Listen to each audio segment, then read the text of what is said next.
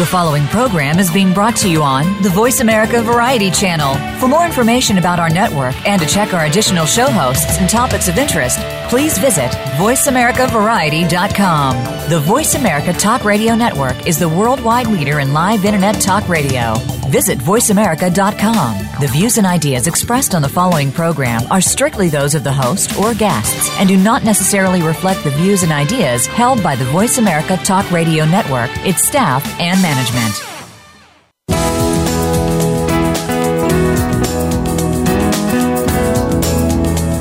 Welcome to Getting In, a college coach conversation, hosted by Elizabeth Heaton. There are so many challenges involved in the college process, including choosing the right college, planning a payment strategy, creating a high school plan, and much more. The team of experts from College Coach are here to help you find some, if not all, of the answers you need. Now, here is your host, Elizabeth Heaton. Good afternoon, everybody, and welcome to Getting In, a college coach conversation. For those of you who regularly listen, welcome back. Um, if you're new to the show, if you just discovered us, just stumbled across us, well, we're super excited to have you here and hope that there's some good information that you can take away and use.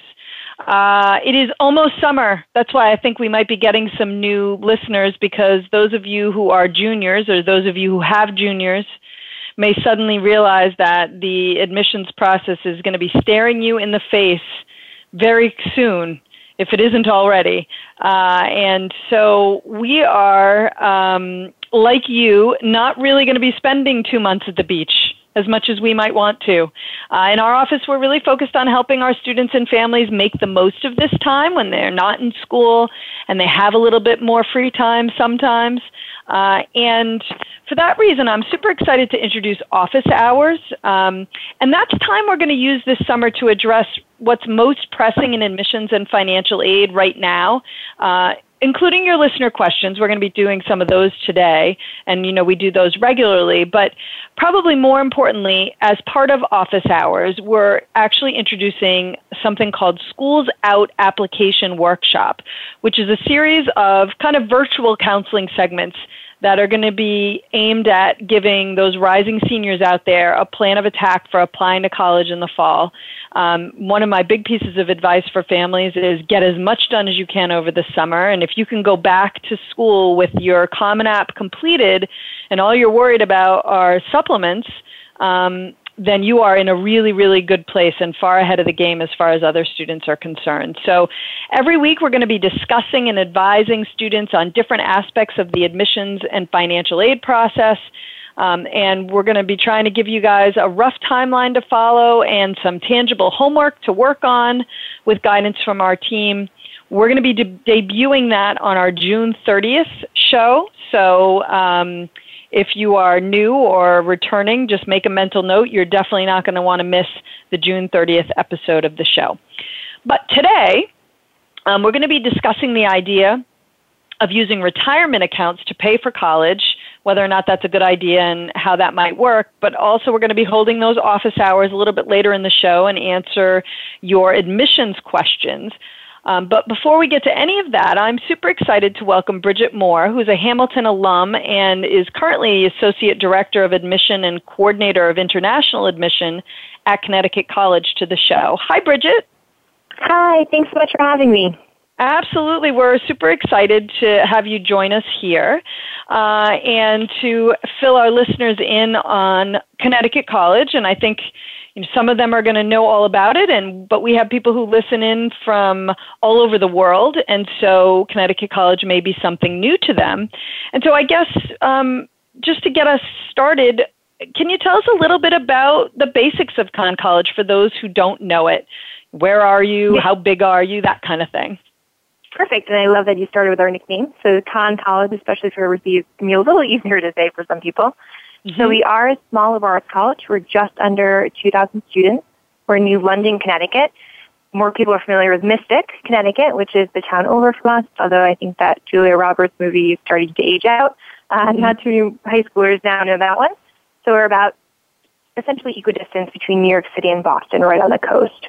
So really beautiful location. It's a nice sunny day. Uh, you mentioned the beach earlier. I'll definitely be headed there after this conversation. Um, oh, the class I'm of jealous. school, we do have a focus on interdisciplinary studies.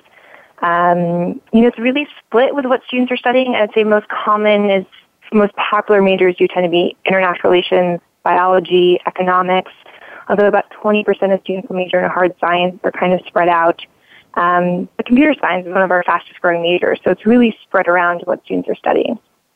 Got it. And you know, you don't, and this is a really important point, I think, for our listeners is that when you hear small liberal arts college, they often immediately assume that the only thing that students can study are things like English or history. And it's totally not true. And I love that computer science is an important um, major for you guys. And um, I can tell our listeners that I know a, a couple of Conn College graduates, one of whom lives in St. Louis and started his own company um, in the tech world and runs that and is very successful at, at that. And then um, actually, my former boss at Penn, Eric Kaplan, um, is a proud Conn College graduate. So.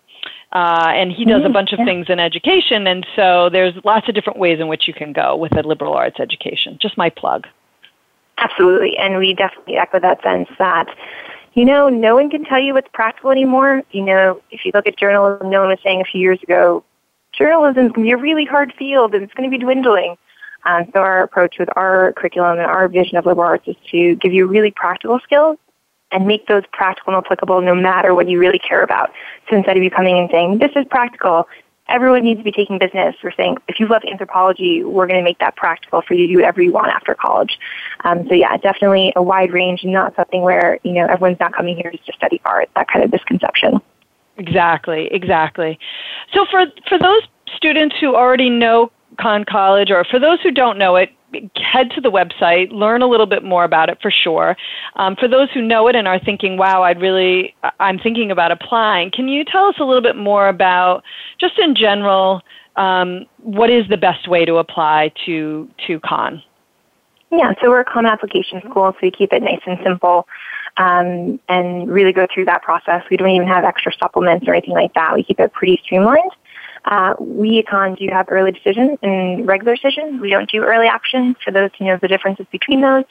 Um, but essentially, you know, we're a holistic process, which we'll be getting into shortly. But end of the day, we're looking for students who are really motivated, who are challenging themselves and are doing well currently, um, as well as students who really want to be engaged in a community aspect because we are a very residential college. Got it, right. And for those of you who are sort of saying, ooh, early decision, I forgot what the difference is. We if go to our archives. You you uh, you've heard me say this a million times before. If you're new to the show, you haven't. But we have this great store of archives, and we did a whole segment on a show about the differences between early decision and early action. I think the important thing to know is that if you apply early to Conn, you're committing to Conn, um, exactly. and that's really what you need to know right now. So one other um, nuts and bolts, or two more, before we get to the important stuff around your process for making decisions. Um, and that's really around um, the first one is about testing policy. Mm-hmm. What do you require? Do you mix and match scores? How does that work? I think most students are always happy to hear a testing policy, which is that we are testing optional. So essentially, ah. students have four options. They can submit the SAT, the ACT, two subject tests of their choosing, or no testing at all. Uh, and what I always reinforce with families who don't believe me is that all choices are entirely up to you. We don't have a preference. That being said, if you choose to submit testing, you're asking me to look at it and consider it and put it as part of your application. So at that point, if you submit it, I'm looking at it, um, but really no preference between which one. And we don't have, um, you can see from kind of the preferences students typically have. We don't have our number finalized for this year, but typically SAT is the most popular, and the second choice is a almost um, tied is usually DOE testing and then submitting ACT. For some reason, subject tests are their least popular option for students submitting. I think a lot of schools no longer require them, so less students are taking them, is my right. view. Um, but really no preference. And then we did some, one of my coworkers actually, as part of her master's, did some really neat research at Conn about whether or not SAT demonstrated success, retention, so if people were staying, how successful they were, and also the leadership positions they held on campus, if there's any correlation with those.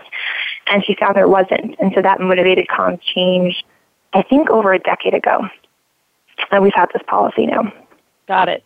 And just to reiterate what you were just saying for our listeners, and we've talked about this in the past, when colleges have a test optional policy, they truly believe in it. This isn't just kind mm-hmm. of a mm-hmm. ruse to get more applications, and they don't really consider the students who submit no testing at all.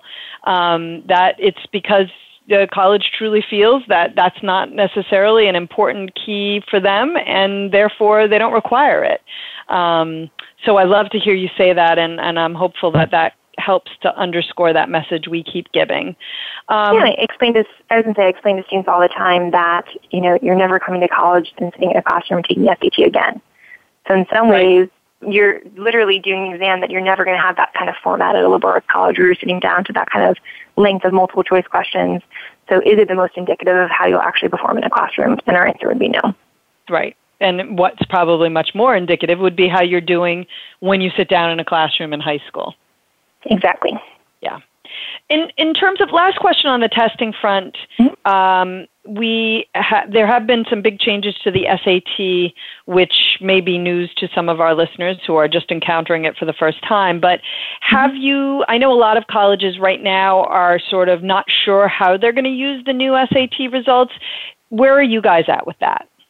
Yeah, I think that's something we're still examining. It's been very challenging um, because if you do submit testing, we're using it and we want to make sure whatever the new formatting is accurate with how we're comparing it to previous tests. I think our current position is that there's not a lot of statistical evidence right now with the concordance table, so essentially examining what a score in SAT means now compared to what it used to mean. And so we're really examining that. I know a lot of schools are really nervous about using just one example because they've only had the one um, sitting of it. So I think we're kind of holding tight and examining it and kind of digging more into the statistical information to see how accurate it is. Mm-hmm. But uh, we're definitely keeping an eye on it, but I haven't moved in one direction at this point. Got it. And so, really, in terms of people who have questions about this, probably just visit your website, and when it's when you know for sure what you're going to do, you'll update that, and and then they'll all know. Is that uh, probably the best way to go about finding out the ultimate Absolutely. answer? And I think okay. uh, I think a lot of colleges are in this place right now where we want to make sure that we're honoring the students' wishes and what exams they're taking, but also making sure we're doing so accurately. So I think we are not alone in our hesitation um, but you know, June, I'm sure by uh, September we'll have it a little bit more nailed down. Yeah, that makes sense. And then the other uh, um, question I wanted to ask before we got into the decision making process is um, your financial aid policy. Are you guys need mm-hmm. blind in admissions? Are you need aware? How does that piece work for you? Yeah, so I will say is we need 100% demonstrated need for all admitted students and it is all need based at Connecticut, so it's all based on your family circumstances.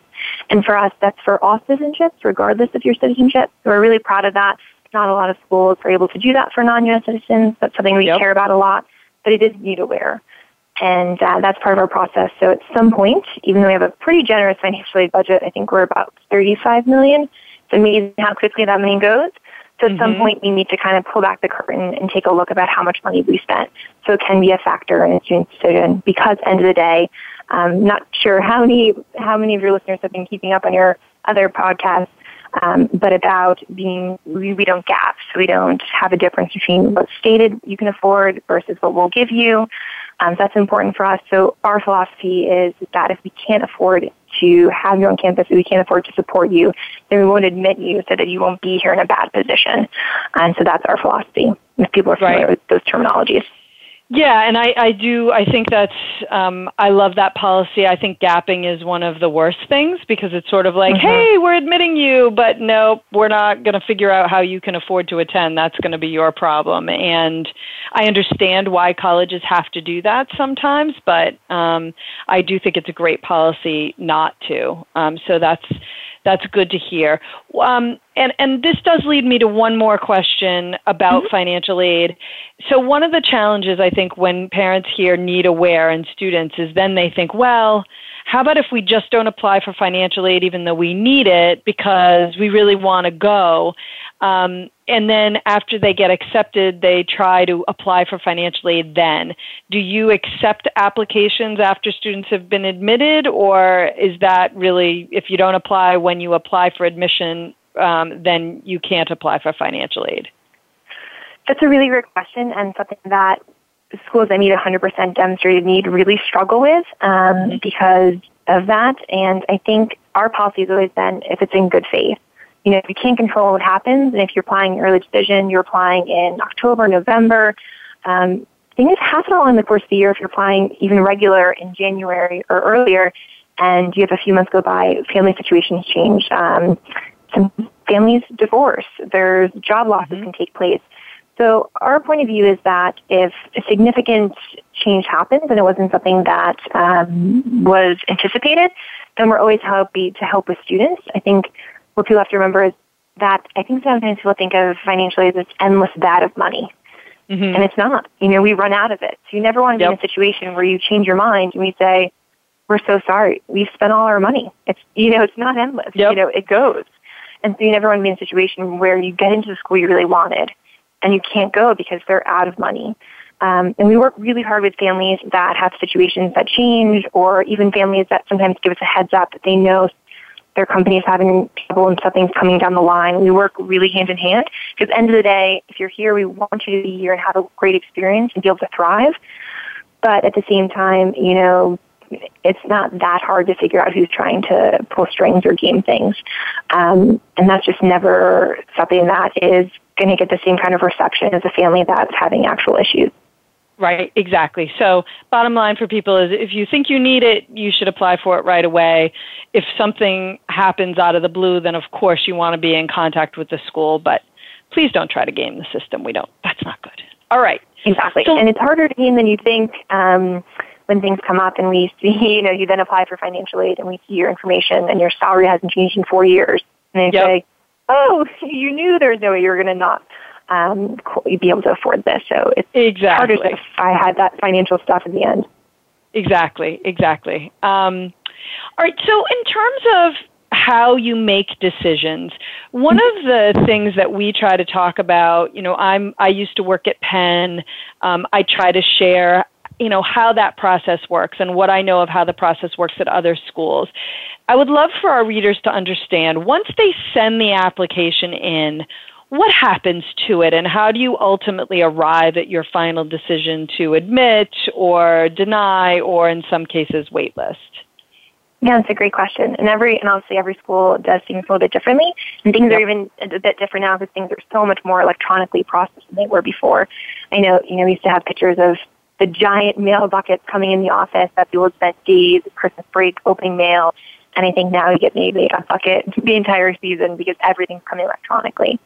So for us, when things roll in because we do early decision, we kind of, you know, we turn on Common App August 1st, August 3rd, whatever happens to be that Monday, and things start coming in.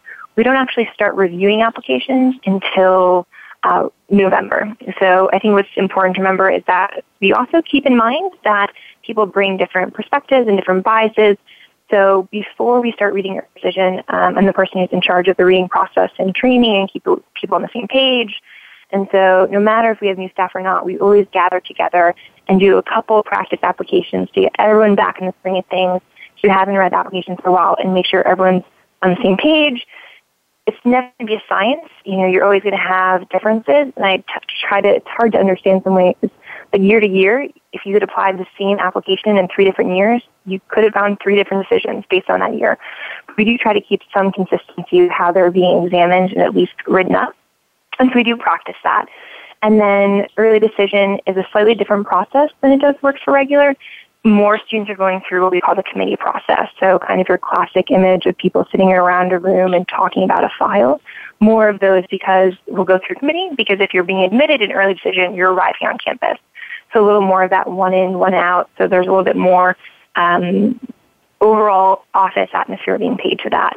Um. But what we do at Conn is we do essentially we have a reader system that is based on your geographic region. So if you meet someone at your high school, if they are at a fair in your area, most likely they're going to be the person who's responsible for your application reading it. Occasionally, you know, things come up where someone had um, something more, we need some additional help, or kind of things around, or people get sick at admission too, or things like that happen. But more often than not, the person who travels to your region is responsible for understanding and advocating for you in that application. Got it. So and then I regular mean, a little bit different, just for the okay. volume. Um, so we can't do as much in committee. So essentially, what happens is you have your first reader, and they're usually partnered up with someone based on levels of experience, and then kind of different applications take different paths.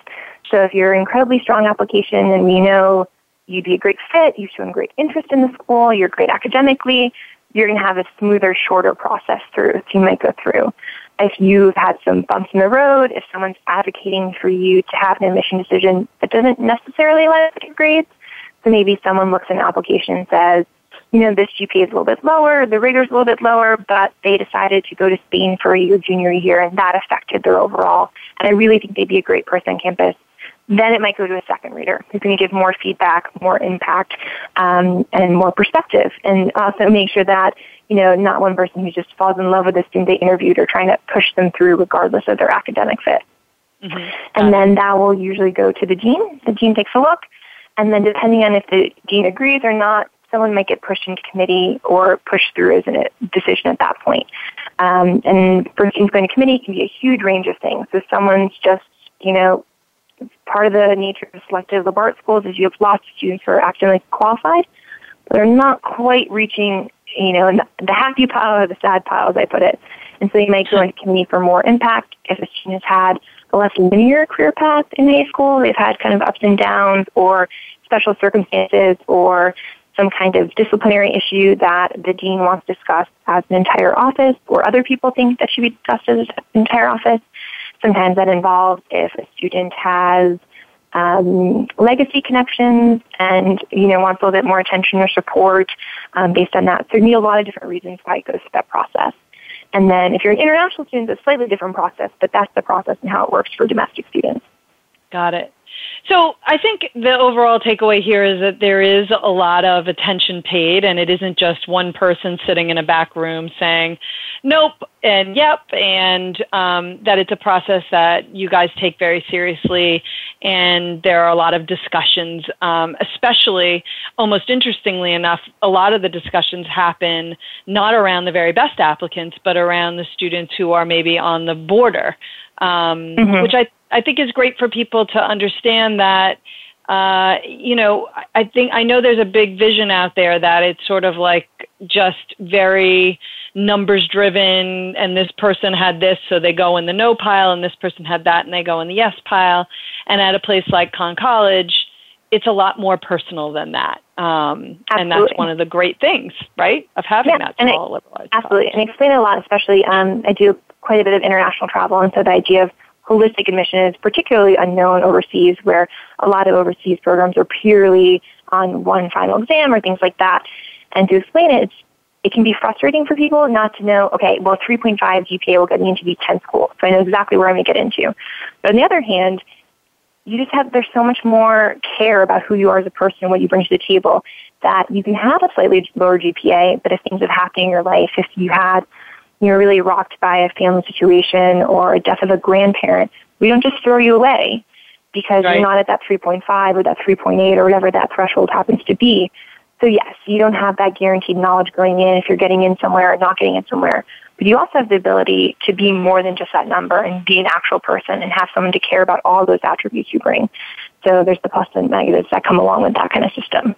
Absolutely. Bridget, thank you so much for joining us today and great information. We really appreciate it.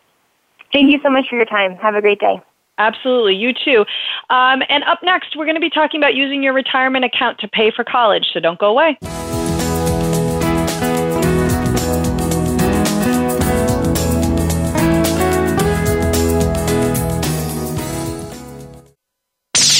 The Internet's number one talk station. Number one talk station. VoiceAmerica.com. If you're a parent of a high school student, you've probably heard a lot of scary stories about college admissions, about the growing number of applicants, the shrinking number of spots, about how even valedictorians are being turned away. For families of hopeful college students, it's impossible not to worry. But at College Coach, we take the worry out.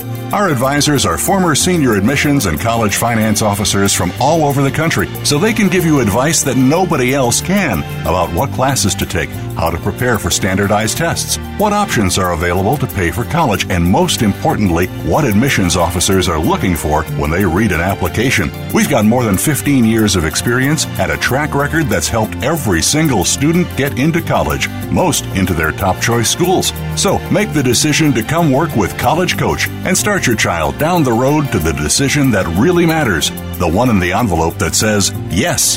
Visit www.getintocollege.com forward slash getting dash in. You count. Tune into Inner Revolutionary Radio and join the spontaneous wave of people all over the planet who, like you, are changing our world from the inside out.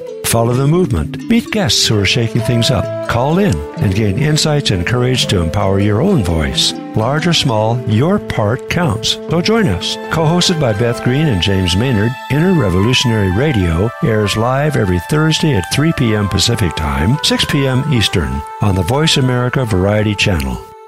The Internet's number one talk station. Number one talk station. VoiceAmerica.com.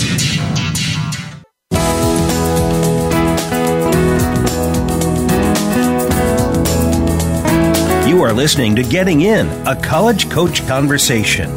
To reach Elizabeth Heaton or her guest today, please call in to 1 866 472 5788. That's 1 866 472 5788. Or send an email to gettingin.voiceamerica at gmail.com. Now, back to the show. Welcome back, everyone. Um, and, you know, I did want to make note I'm not sure if you heard what sounded like a pack of wild animals in the background at one moment during the last segment, but um, I have my dogs here with me today, which I don't usually do for obviously good reason. Um, if you saw the dogs, you would laugh at the n- noises they made because they don't they don't match. They're little things, but anyway, I made the mistake of dropping something on the floor that they both wanted. So apologies to everyone. Anyway, we're back. We're talking about using your retirement account to pay for college. And um, one of my favorite colleagues, they're all favorites, but um, I'm always happy to welcome this one to the show. Um, Shannon Vasconcelos, who's a former Tufts financial aid officer and works currently at College Coaches, here to talk us through this. Hi, Shannon. Hi, Beth. How are you? I'm good, thanks. Uh, all right, so we want to get right into it because we are um, a little tight on time. I think my very first question, always, and I certainly have my own thoughts about this, is you know, is it really a good idea to use your retirement account to pay for college?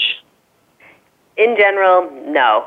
That's, that's yep. the short answer to that question. You know, unless you have really oversaved for retirement, which very, very few people have, uh, I generally don't recommend that people tap their retirement accounts for college.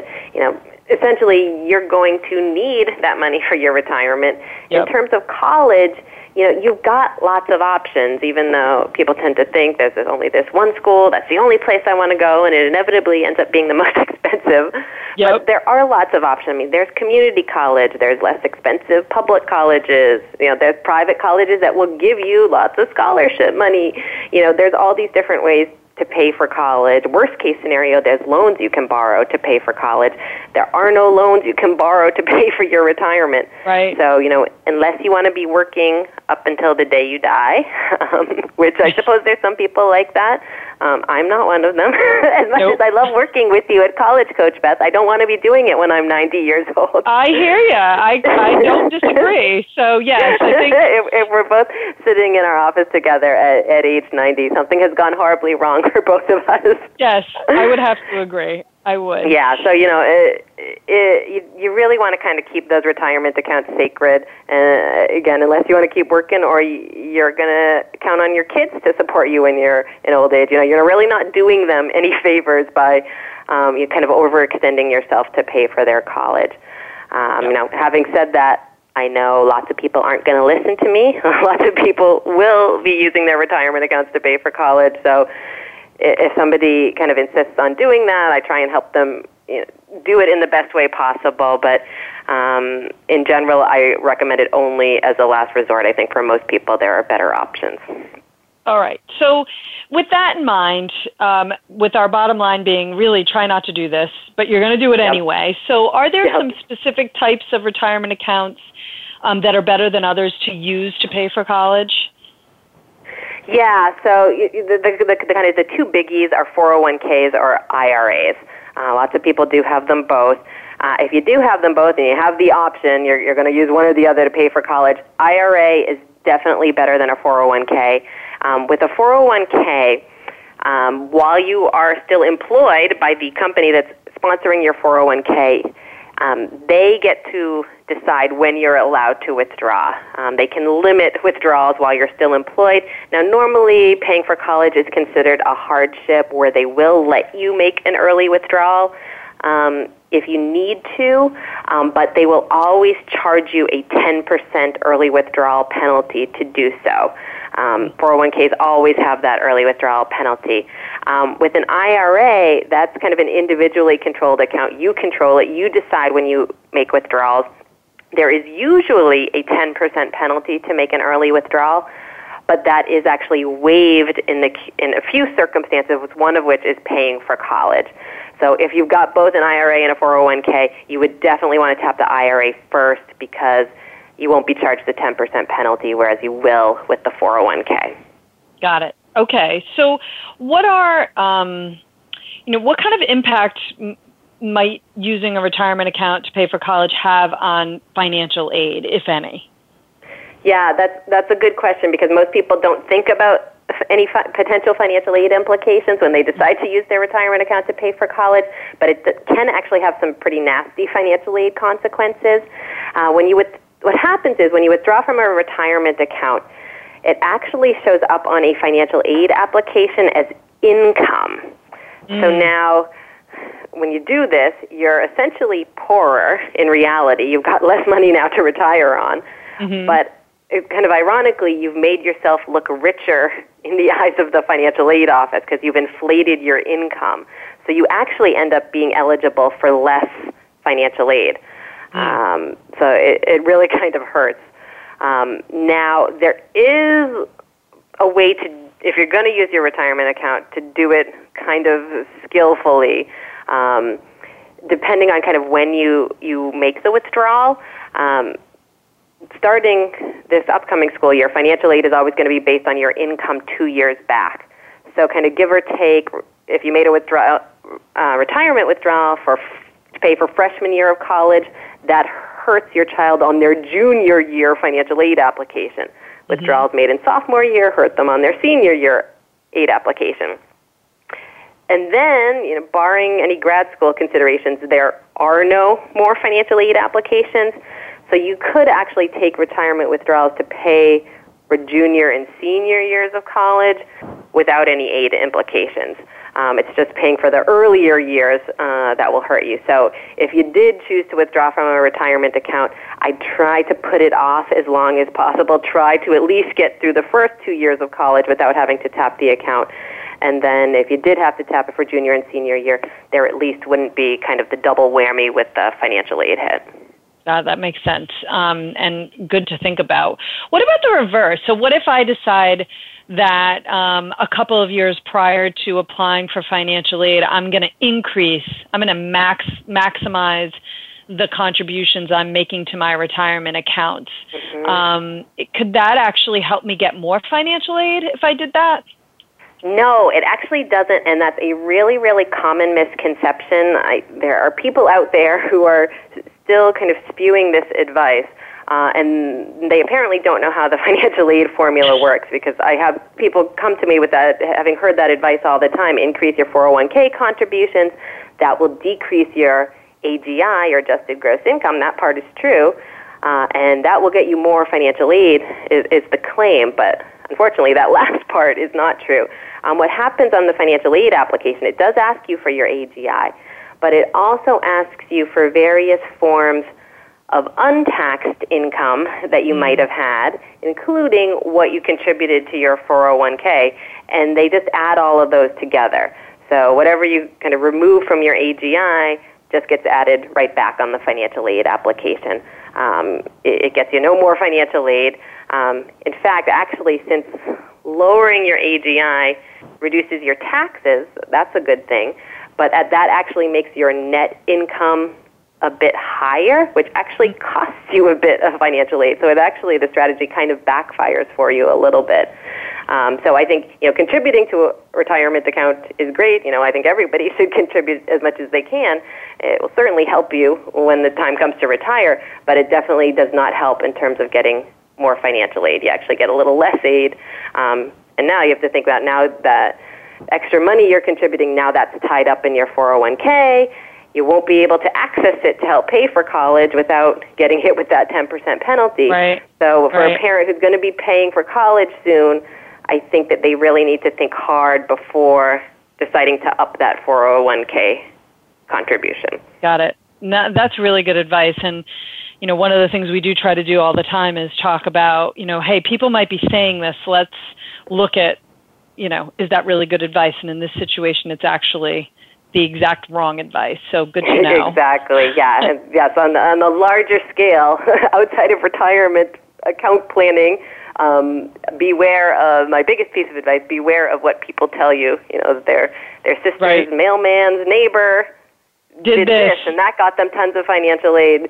Uh, be wary yes, of advice exactly. like that. yes, and that that that um, I would say the same thing on the admission side as well. Yeah. Um, you know, one thing that occurs to me, so we talked about the fact that if you actually take the money out of your 401k, then it counts as income, and that can hurt you on the financial aid side.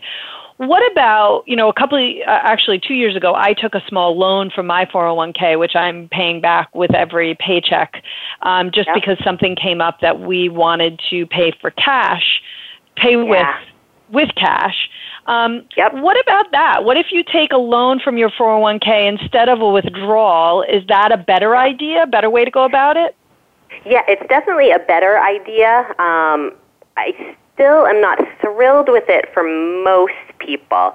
Um, it, it, would, will definitely work for some people, but I'll, I'll tell you the issues with it. So people, if, if they're going into it, at least go into it with open eyes. Um, mm-hmm. So I, it, the idea of it is certainly great, where you're paying yourself back instead of paying a bank back. So that is fantastic. You know, so far so good. yeah. Um, practically speaking, in terms of paying for college, there are some issues. Um, so first is that most companies only allow you to take one 401k loan at a time, and meaning you know, if this is your college payment plan, you've got to borrow enough to cover all four years of college up front. You can't do it kind of a year at a time. You're borrowing it all up front. Yep. Uh, and usually you're required to pay the loan back within five years. Uh, that's yep. the limit with most of these programs. So if you think about it, you're actually not saving much in terms of your monthly cash flow um, you know, if you can afford to pay for all four years of college over five years, well, maybe you could have just stretched right. your budget a little bit and actually paid for the four years over the four years and not have having had to do the loan at all. Yep. Um, so, so that's one issue. Um, with most programs, you're limited to a fifty thousand dollar loan, so that's just um, something to be aware of. That may or may not be enough for you, depending on what your college bill is. Mm-hmm. Um, and then the other issue with the 401k loans, it's very hard to wrap your brain around it. Um, but there are some kind of long-term, um, the tax implications are actually not great because so the benefit to doing a 401k is that it's a tax-deferred account. You get to put money away now pre-tax, reduce your taxable income. Uh, you don't have to pay taxes on it until you withdraw in retirement. Um, now, when you do a 401k loan, you're paying yourself back with after tax money now. So now it's after tax money filling up your 401k. Mm. And then when you make a withdrawal in retirement, you pay taxes on that money again when you withdraw it. So it's actually one of the very rare occasions in the tax code where you actually pay taxes on the same money twice. Mm. This weird thing that happens, and you know it's separated by you know 20 years, or you know by the time you when you're taking this loan and paying it back, and then when you're actually retiring and paying the taxes again. So you never really kind of see, you don't realize you're paying taxes twice. but you are. So kind of there are these kind of it is, does cost you some money in the long run to do it that way. Got the it. other thing is kind of in the in the short term, you do have to be careful if you take a 401k loan. Um, if you leave your job before the loan is paid back, um, the loan is generally called back for immediate repayment. Um, and if you can't afford to pay it back immediately, what happens is that loan is converted into withdrawal. You've got to pay the taxes, the 10% penalty. Um, so before you take a 401k loan, you, you do want to be sure that you, you like your job and are planning on staying there until the loan is paid back. Right. And so, again, much as with the entire idea of using your retirement account to pay for college, it's seeming like not a great idea.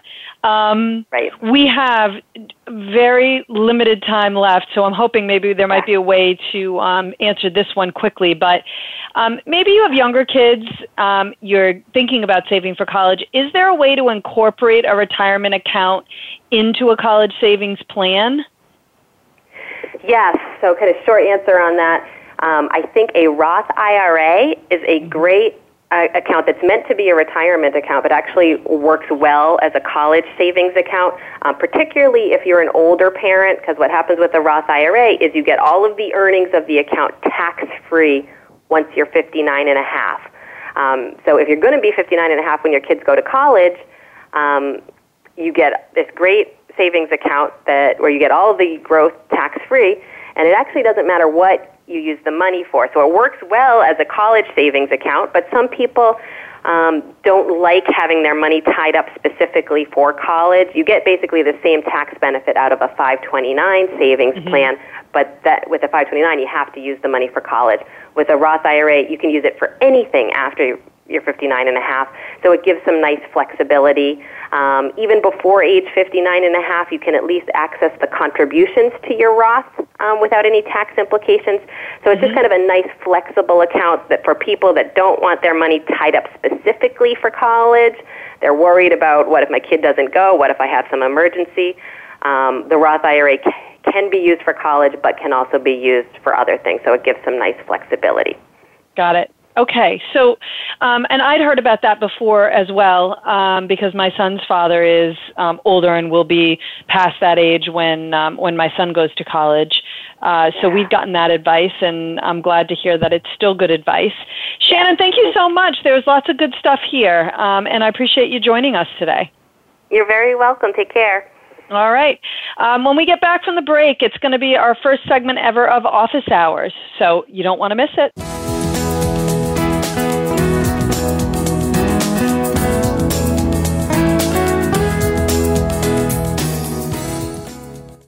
Stimulating talk Gets those synapses in the brain firing really fast. all the time. The number one internet talk station where your opinion counts. VoiceAmerica.com. If you're a parent of a high school student, you've probably heard a lot of scary stories about college admissions, about the growing number of applicants, the shrinking number of spots, about how even valedictorians are being turned away. For families of hopeful college students, it's impossible not to worry. But at College Coach, we take the worry out. Our advisors are former senior admissions and college finance officers from all over the country, so they can give you advice that nobody else can about what classes to take, how to prepare for standardized tests, what options are available to pay for college, and most importantly, what admissions officers are looking for when they read an application. We've got more than 15 years of experience and a track record that's helped every single student get into college, most into their top choice schools. So make the decision to come work with College Coach and start your child down the road to the decision that really matters, the one in the envelope that says yes. Visit www.getintocollege.com forward slash getting dash in. Have you found the beauty inside of you? Join Bonnie Bonadeo each week for Beauty Inside and Out. We'll explain how beauty plays a part in everybody's lives. Our guests are makeup artists, hairdressers, and doctors. But we'll also feature holistic and wellness specialists and spiritual advisors. You can find that beauty inside and express it to its fullest on the outside. Tune in to Beauty Inside and Out every Thursday at 2 p.m. Pacific Time, 5 p.m. Eastern Time on the Voice America Variety Channel. Streaming live. The leader in internet talk radio. VoiceAmerica.com.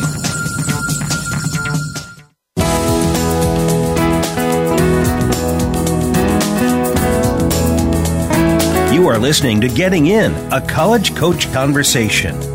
To reach Elizabeth Heaton or her guest today, please call in to 1 866 472 5788. That's 1 866 472 5788. Or send an email to gettingin.voiceamerica at gmail.com. Now, back to the show. Welcome back, everybody. Um, as I mentioned at the top of the show, we have a new thing, uh, new segment that we're calling Office Hours, and we're going to have that every week. Um, and in that segment, we're going to answer your questions. We're going to talk about things that are maybe in the news um, related to admissions and financial aid, things that we want our listeners to know about. Um, and we're also going to be hosting a series of summer workshops called Schools Out uh, application workshops, and we're going to begin those on June 30th. Um, but today's office hours are all about answering listener questions, and so for that, I'm going to welcome my colleague Erica Braley, uh, who's going to read us what's come in since the last time we did this. Hi, Erica. Hello, happy to be back, and we have uh, lots of questions that have come in since last time, which is great. So all right. I will just jump right in. Um, the first couple of questions are actually all around the same topic. We had um, Sandeep, Elizabeth, um, uh, Carrie, and Sunny all write in um, with questions around how to get started, what should a rising ninth grader do, what should a junior do, what kinds of things can, can they do to start the process. So, um, yeah, the, those are all obviously those are all related to the same thing. And and when you know, I know I talk a lot about our archives, but last year um, we actually did a series about what things to be thinking about um, each year of high school. So, what I would encourage actually all of those um, listeners to do is to go back through the archives there's one about what to do if you're a freshman, if you're a sophomore, if you're a junior, if you're a senior. Um, so there's lots of really good stuff there, not only to find out what you should be doing this year, but also if you're a freshman, what to be doing sophomore year, what to be thinking about in junior year, and so on. And then if you're interested in kind of maybe your child is not a rising senior, maybe you're not a rising senior, but you're thinking, um, I want to plan ahead. I want to be thinking about um, how I can get a jump on my application work when it's time for that. You might want to tune into that summer series that we're going to do, the uh, Schools Out application workshops, because we're going to be taking people through um, that kind of timeline of the application process then. So archives and then maybe tune in for those summer sessions. Excellent.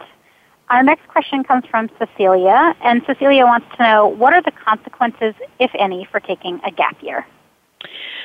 So this is kind of a broad question, and what I would say is that um, you know it it kind of depends. If you're going to try and take a gap year and then apply to college, some of the consequences might be that you won't have as much support from the high school in the application process that you would have gotten had you applied as a senior.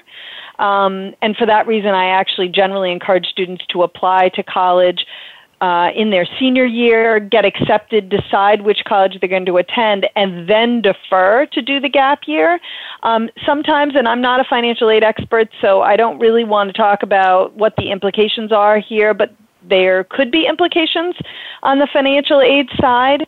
Um, so one piece of advice I would have is actually back to the archives. We recently did a segment just a couple of weeks ago about gap years and what to consider if you're going to take one. So I would listen to that segment.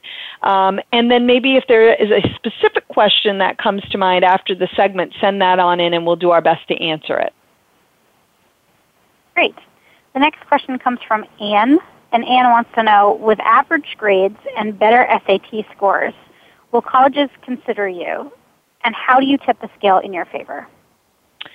Um, I think the key here is that um, there is a college out there for every student. So there are more than um, 3,000 colleges in this country that students can consider, and many of them um, are opening their doors wide to welcome um, all kinds of students, and even those that are turning away more than they're accepting, and that's really only uh, a very small number of colleges out there. Maybe 21% of the colleges in this country admit less than half of their applicant pools.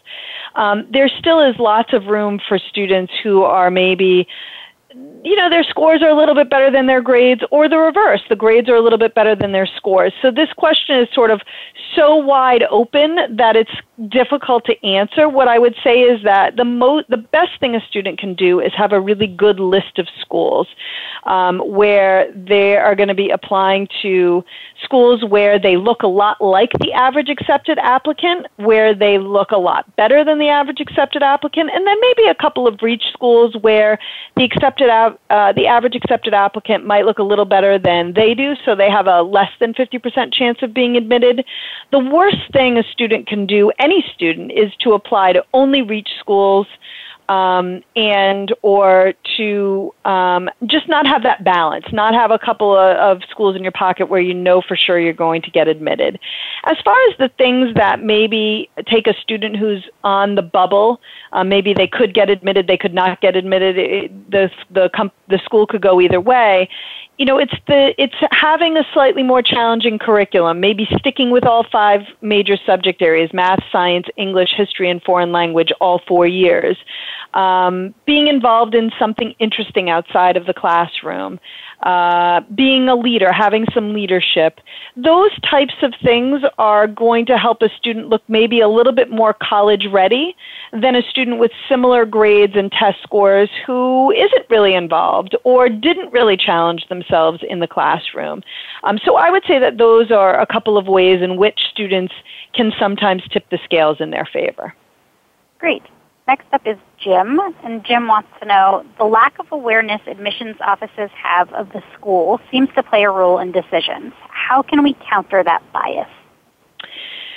So, Jim, without having you here, it's tough to sort of talk a, little bit more specifically about your impression that there is a bias or that the in your opinion, lack of insight or knowledge of the school is somehow affecting decisions. Um, what I can tell you is that every high school out there does produces something called a school profile, and the profile they're going to differ from school to school, but it generally gives you some really good background information about the high school where it's located. Um, is this an urban community, a suburban community, a rural community? What percentage of the student body goes on to four year colleges? Um, what uh, opportunities were available to the student? Were there any AP courses available? Do they have an IB program? Um, if there are courses available, how many of them are there? And in what subjects are those available? Uh, oftentimes, you'll see average SAT scores, average ACT scores. You might see um, information about activities that students can be involved in. So, essentially, what the profile does is help you get to know that school. So, regardless of whether you routinely see 30 applications from that school every year or no one has applied from that school in 10 years, you still can really understand the school.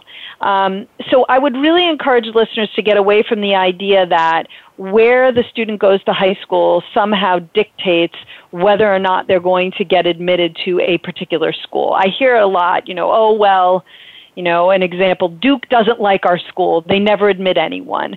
Well, my guess is that Duke just hasn't seen applications from that school that seem to make sense for Duke in a given year. Um, I know that there were years when I was at Penn where we might see um, five applicants from a school and admit none, and another year where we might admit all five. Um, because it's really about the applicant and not about the school. Um, so I would say that really there's nothing to do to counter the bias. I don't really think the bias exists. I think that the key is for the student to really take advantage of the opportunities available at the school. Um, maybe take a look at the profile so you could see what the colleges are seeing. Um, but in general, the admissions officers are really going to have a pretty, pretty good sense um, of what the school is all about based on that profile. I think we have time for one more, Erica. Okay, great. Um, one. The next question is from Irene, and she wants to know Does having a sibling in a specific school help in your own application and acceptance? Um, so the answer here is it really depends. There are certainly some schools where maybe they consider that sibling as almost a little bit of a legacy tie, like an alumni tie. Um, but um, I can tell you that most schools, um, certainly at the the very selective level, having a sibling there is really doesn't really impact the decision one way or another. Uh, at the same time, let's say it's from a state where you don't typically get a lot of applicants. So I can think of an example when I was at Penn where we had an applicant from South Carolina. We didn't get a ton of applicants from South Carolina. Um, we were never quite sure if the person was going to come if they were from South Carolina. And then the older brother was enrolled at Penn, and we thought, well, there probably is a better chance or a, a good chance we might yield this student because they've already proven that they'll come to the school, um, and the student was a very strong student in her own right, and so we did admit that student. But in general, having a sibling there can be a nice to have, but often doesn't really impact the admission decision. Um, so unfortunately, that's those are all the questions we had time for today. Erica, thank you so much, and I know we're going to be answering more of these. Um, uh, throughout the summer, so uh, hopefully we can get through a few more the next time you join me. Um, sure. Uh, I did want to say thanks to obviously not only Erica, but also all of our guests, a couple of really important things. Next week, Ian is hosting. Um, we're going to be doing an, another series of segments on college access.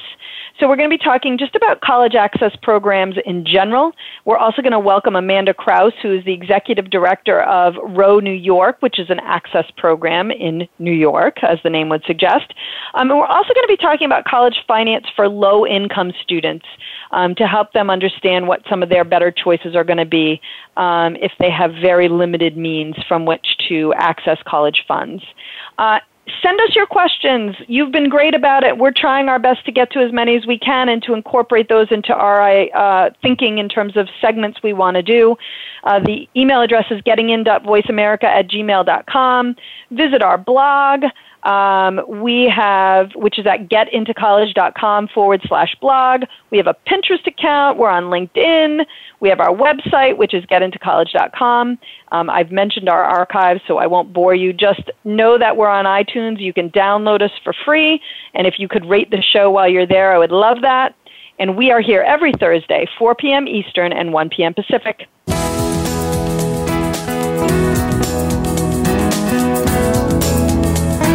Thank you for tuning in to Getting In, a college coach conversation, hosted by Elizabeth Heaton.